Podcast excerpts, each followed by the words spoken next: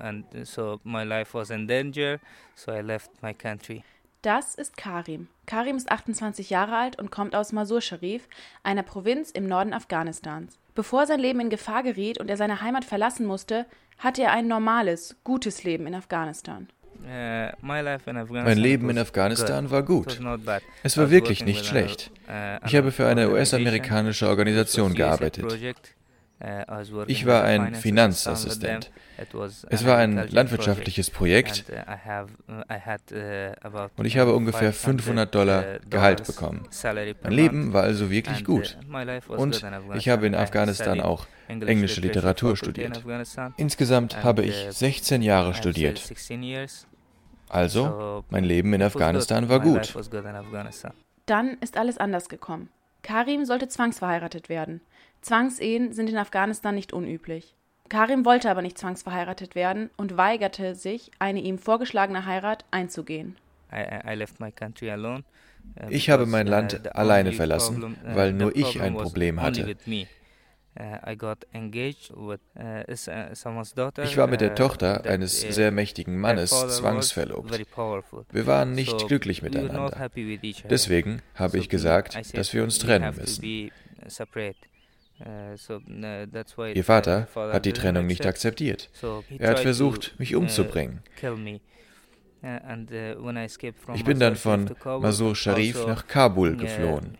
Aber er hat Männer nach Kabul geschickt, um mich umzubringen. Karim ist bei weitem nicht der einzige Afghane, der das Land verlassen musste.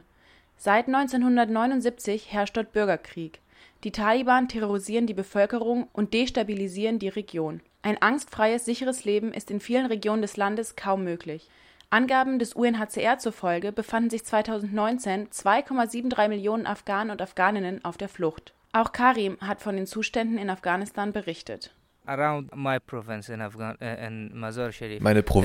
Mazar-Sharif ist komplett von Taliban umstellt.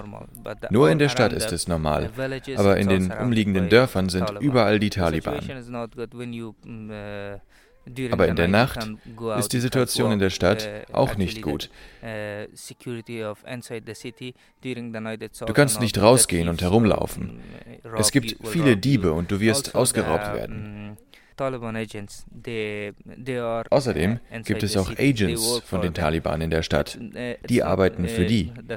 Das sind nicht immer die Taliban, wie man sie aus dem Fernsehen kennt, mit Bart und Turban und so.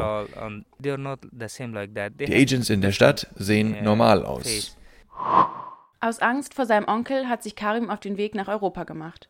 Von Afghanistan durch den Iran und die Türkei nach Griechenland. In Griechenland hat er 7 Monate im Camp Moria verbracht. Dann nahm er die sogenannte südliche Balkanroute weiter nach Westen. Die Route führt über Albanien und Montenegro nach Bosnien und Herzegowina. Dann fängt mit Kroatien die EU an. In Artikel 18 der Grundrechtecharta der EU steht, dass jeder Mensch, der die EU erreicht, das Recht hat, einen Asylantrag zu stellen. Dieser Gewährleistung haben sich die Mitgliedstaaten der EU freiwillig verpflichtet. Die Praxis sieht jedoch ganz anders aus. Täglich werden systematisch und auf brutalste Weise zahlreiche Schutzsuchende, die schon in Kroatien sind, wieder aus der EU heraus zurück nach Bosnien gepusht. Karim sitzt seit 7 Monaten in Bosnien fest. Schon über 10-mal hat er den Grenzübertritt in die EU geschafft und wurde immer wieder von der kroatischen Polizei aufgegriffen, zum Teil übelst körperlich und physisch misshandelt und zurück nach Bosnien gebracht. Wenn du nach Italien willst, musst du mehr als 10 Tage laufen. 10 bis 15 Tage musst du laufen, durch den Wald. Und du musst Proviant für alle 15 Tage tragen. Es ist wirklich eine riesige Tasche, die zu viel wiegt. Manchmal haben wir kein Wasser gefunden. Einmal sind wir 10 Tage gelaufen und sie haben uns gefangen und uns zurück nach Bosnien gebracht. Ich wurde in Slowenien aufgegriffen. Dann wurde ich von Slowenien nach Kroatien und von Kroatien zurück nach Bosnien gebracht. Vor 5 oder 6 Monaten war ich sogar schon mal in Österreich. Dann haben sie mich gefangen und zurück nach Slowenien gebracht. Dort musste ich 2 Nächte im Gefängnis verbringen. Dann hat mich die Polizei zurück nach Kroatien und dann nach Bosnien gebracht. Würde die EU ihr eigenes Recht und Werte wie die Achtung von Menschenrechten ernst nehmen, hätten sie längst ein Vertragsbruchverfahren gegen Kroatien eingeleitet. Stattdessen duldet und finanziert die EU das Vorgehen der kroatischen Polizei. Denn die kroatischen Behörden setzen an den EU-Außengrenzen die europäische Abschottungspolitik um. Von den sogenannten europäischen Grundwerten, wie zum Beispiel der Achtung der Menschenwürde, die in Artikel 2 des Europäischen Vertrags genannt werden, ist an den EU-Außengrenzen nichts zu sehen. Auch Karim wünscht sich mehr Aufrichtigkeit von der EU.